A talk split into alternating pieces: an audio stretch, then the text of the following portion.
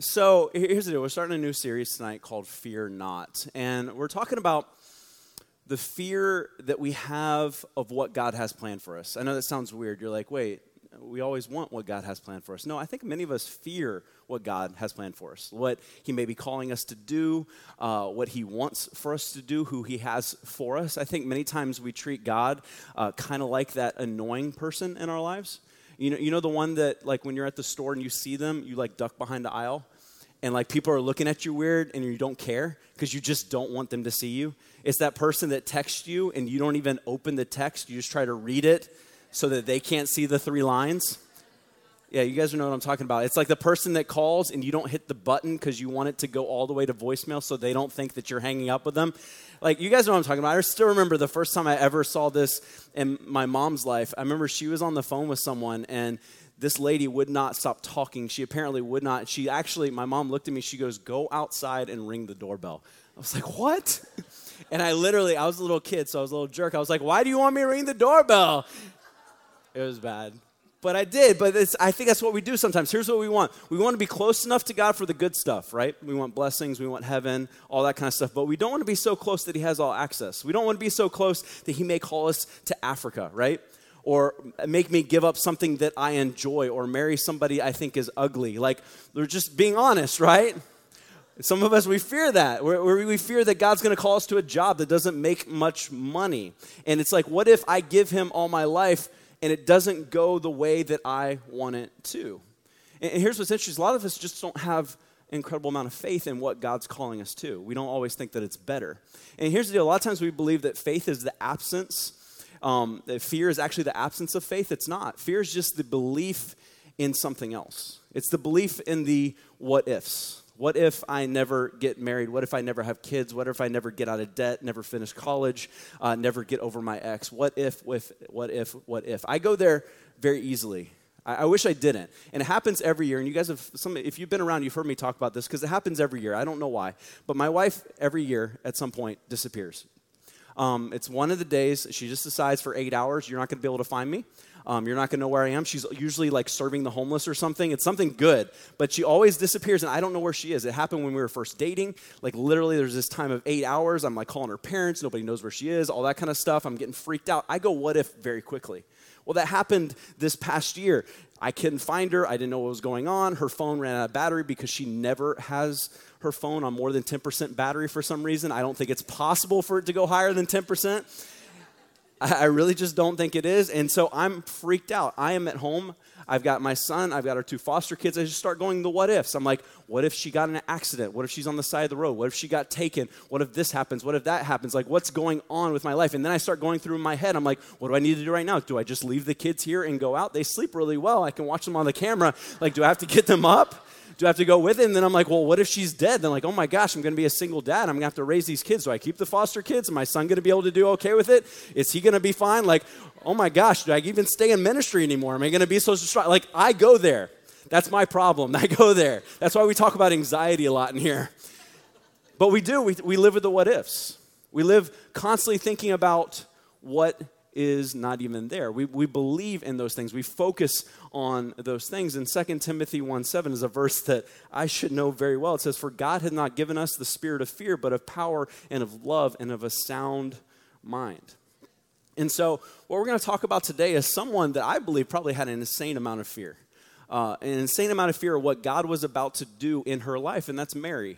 I mean, imagine being in her place and God interrupts her life. And here's what I want you guys to get God's interruptions in our lives are many times very inconvenient. In fact, very few times do I feel like God's interruptions are exactly what we want to happen at that moment. So in Luke 1 26 to 29, we see what happens. It says, In the sixth month of Elizabeth's pregnancy, those of you don't know who Elizabeth is, she is related to Mary. She was not able to have a kid. An angel actually came to her, said, You're going to have a kid. He's going to be John the Baptist. He's going to be like the prophet for Jesus. He's going to tell everybody that he is coming. So, in the sixth month of that pregnancy, God sent the angel Gabriel to Nazareth, a village in Galilee, to a virgin named Mary. She was engaged to be married to a man named Joseph, of a descendant of King David. That's important because that was a part of the prophecy of Jesus. It said, Gabriel appeared to her and said, Greetings, favored woman, the Lord is with you. Confused and disturbed, Mary tried to think of what the angel could mean. Guys, you got to realize how freaky this is. Like, angels are not like cute little babies with harps. Like, angels were warriors. Like, God would call them in to take out cities, He'd also be call them in to, to keep someone safe. This is a daunting figure that shows up in this girl's house and says, Greetings, favored woman. Like, I don't know where you're thinking. Like, it's a good thing he started off with that. Like, she's sitting there, she has no idea what's going on, and she's a teenager. In fact, she's probably about 14 or 15 years old. We know that because the moment that you hit puberty as a girl, you were married off. Some of you are like, that sounds like a great idea if that, that could have happened. But you were literally married off. And so she's 14, maybe 15 years old, and an angel shows up in her room and says, You are favored. I mean, she's in the middle of what is crazy. I mean, right now she's probably just thinking about her wedding. This was a huge deal. Back then, their weddings were massive week long events tons of plannings, tons of stuff going on, a lot of celebration. You can imagine that's what she's thinking about. She's thinking about the celebration. She's thinking about the fun. She's thinking about getting married. She's writing out her, her name, Mary, and we don't know Joseph's last name. It just says of Arimathea. So it's like Mary of Arimathea, which is a really long last name.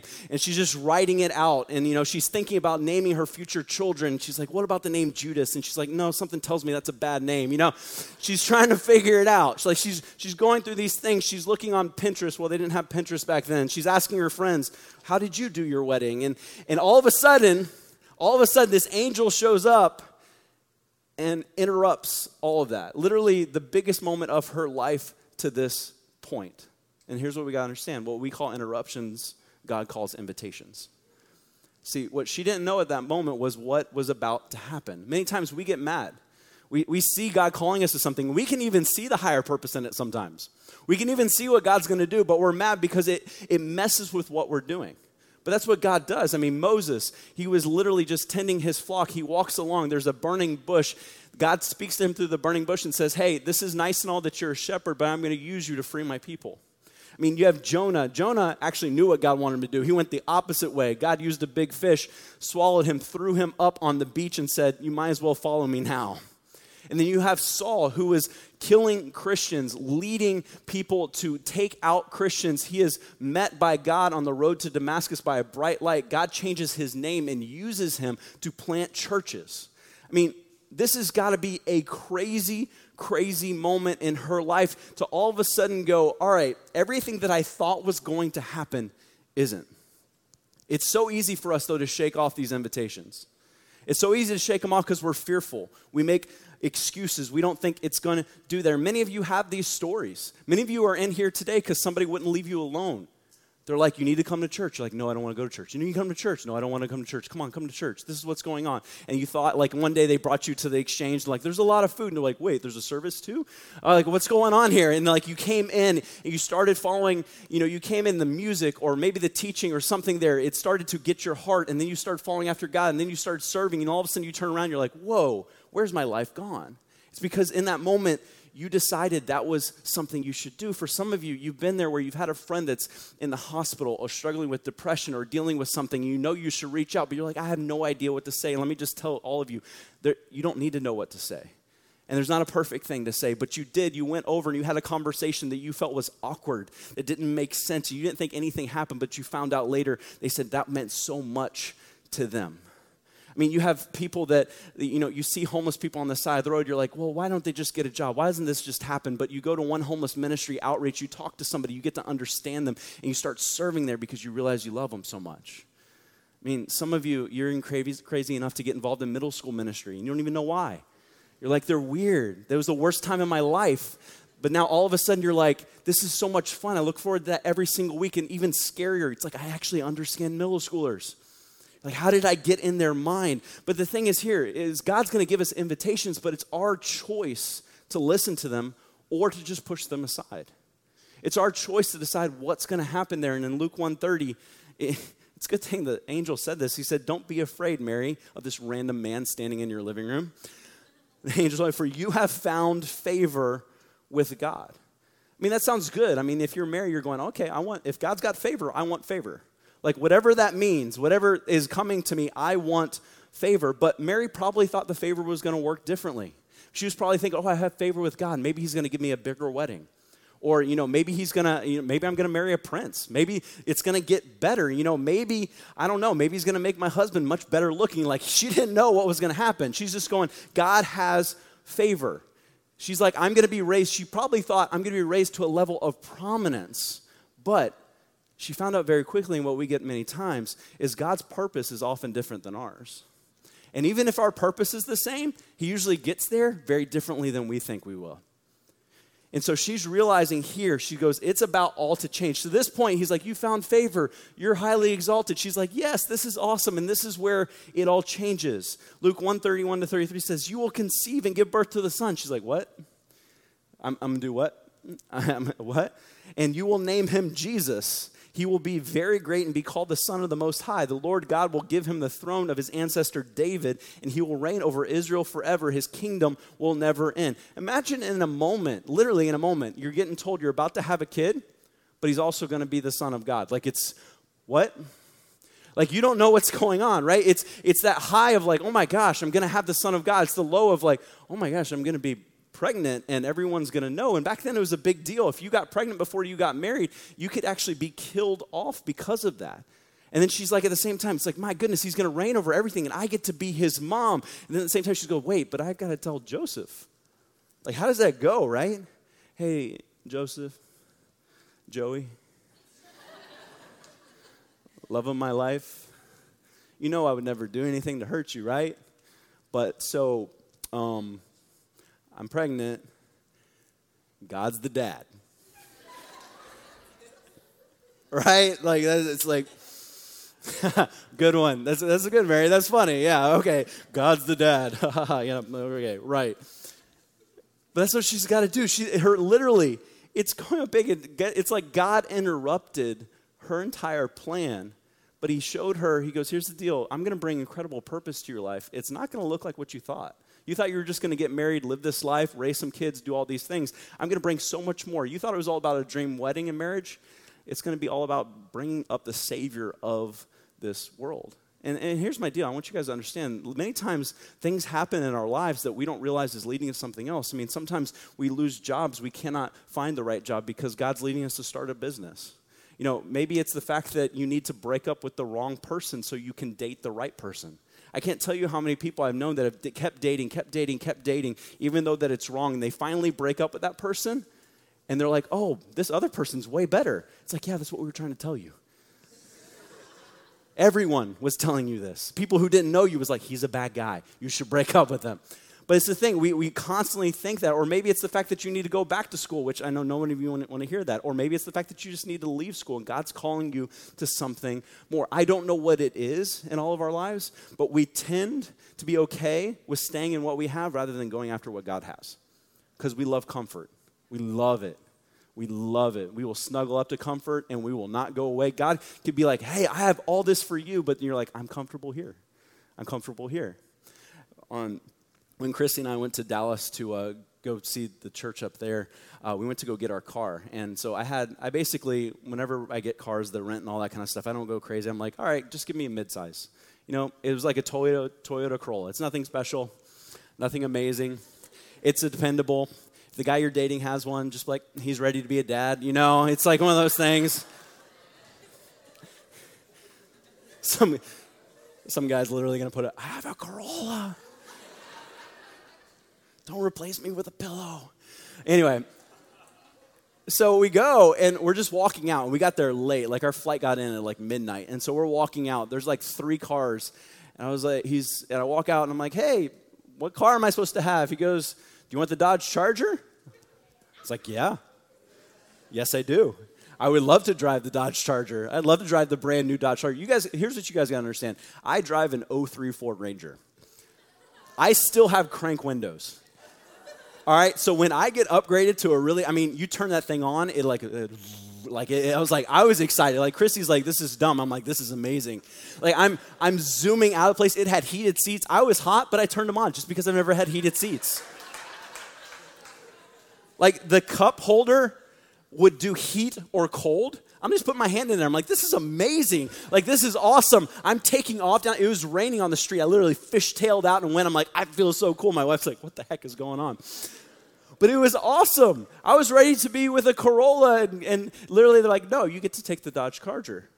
I mean, for some of you in here, that's what you got to understand. I mean, girls, you can use this as a relationship. You can go, yeah, I was going after the midsize, but I decided I needed a premium. You know, it's uh, guys, you can't use that. You can't. Um, she will stalk you and all of your girlfriends and tell them what you said. That's just what we got to deal with. But girls, go ahead. Feel free to use that line tonight. Um, but this was the moment. God had something so much better and she started to doubt luke 134 mary asked the angel but how can this happen i'm a virgin she's like hey here's the deal i swear nothing's happened yet there's no way I'm pregnant. She's like, This interruption seems impossible. This entire idea seems impossible. And let me say this you're going to go through life here, and there's going to be so many things that God's calling you to do, and you're like, That sounds impossible. It's like God's God calling you to give, and you're like, I have nothing to give. God's calling you to reconcile a relationship, and you're like, That relationship can't go forward. God's calling you to move forward and help heal a wound, and you're like, But that wound's going to be with me the rest of my life. God's like, I have a new start for you, a higher purpose. And we're going, but I don't want to start over. See, God's not just calling you to something, He's calling you to something more. Luke 135 says, The angel replied, The Holy Spirit will come upon you, and the power of the Most High will overshadow you. So the baby will be born, baby to be born will be holy, and he will be called the Son of God. What's more, your relative Elizabeth has become pregnant in her old age. People used to say she was barren, but she has conceived a son and is now in her sixth month. For the word of God will never fail. The word of God will never fail. That, what does that mean? That means there's nothing impossible for God. And guys, some of you just need to hear that tonight. I don't know what's happening in your life. I don't know what's going on. I don't know what happened over Thanksgiving break. I don't know what's going on right now, but some of you need to hear with what God's calling you to calling you to do. Nothing is impossible for God. It will not look the way we think it does. It will not go the way we think it will. But God's got something much more for you. So here's the question What is God asking you to do or to believe in right now? Some of you already know. You're like, shut up. I already know. I already know what God's asking me to believe. I already know what God's asking me to do, but I don't want to do it. I don't want to believe it. Here's the deal our God is a speaking God. He doesn't speak audibly most of the time, but He does through situations, He does through people in our lives, He does through God's Word. And so God is speaking to you, and He wants you to do something or believe in something. It's our job to move forward in it. But here's, here's what you need to know. When you're ready to respond, and this will take a lot off your back, okay? Listen to this and understand this. Outcome is God's responsibility, obedience is yours. We have to understand this.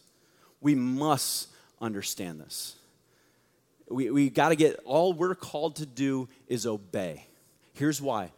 Our, the outcome that happens is not always what we're looking for. In fact, even the outcome sometimes doesn't even take place in our lifetime. Sometimes it doesn't take place in our timeline, but God's calling us to do something. In fact, let me just say this when you are talking to somebody about God, when you're telling somebody the gospel, your job is to tell them, your job is not to convince them. God's the one that does the soul work. That's taken me uh, so much off of me, even as a pastor, understanding that's not my job. My job is to say what God's called me to say. It's His job to change hearts. Because we will have so many what ifs. You guys have heard me talk about foster care before, and foster care was not something that we wanted to do right away. It wasn't something that we wanted to do right off the bat, and really with it came a lot of questions, a lot of what ifs. I mean, you, you, look at it and you go, okay, so who are these two kids I'm bringing in my house? What kind of trauma issues are they going to have? What's going to be going on there? What is, are their parents going to be dangerous? Are they going to worry about this? What if their kid has some sort of sexual past or whatever that is? What will that affect my son? You know, what will happen here? What if they hit my son? What if, I mean, I had stuff going, you know, we have stairs. What if somebody pushes him down the stairs? What if this happens? What if that happens? God's like, no, no, no, you don't get it. No, stop. Your job is not to ask the questions, your job is to obey and I will work it for something more. And what's crazy is this is we thought we were just loving kids, but it turns out we're loving moms. It turns out Chrissy's loving moms in an incredible way. I'll tell you guys this, this is nuts to me. Our current foster mom, after like three weeks, literally sent us a text that said, Will you guys be my kids' God's parents? Yeah, you guys are like, Oh, we're like, What? What does that mean to you? like, what, are you leaving? What's going on? Like, we're like, what does that mean? And basically, it took her a while to respond, but basically, she said, she goes, Chrissy is the only person in her life that is positive It's the only person telling her that she can make it and do these things. Look, we don't know way God's going to use things. It, God just calls us to step out and do it. I don't know what that means for you. I don't know what God's calling you to do, but it's obedience over what's going to happen. Okay, God's calling you to do something so that He can use it for something more. This is what Mary had to do. She's hearing all these things. This is nuts. And she had to pause and remember this in Luke 138. This is so important. It says Mary responded, I am the Lord's servant. May everything you have said about me come true. And the angel left her. Here's what she does first. She reminds herself of who she is and who she is. Okay? That's what we do when God calls us to do something. Remind ourselves of who we are and whose we are.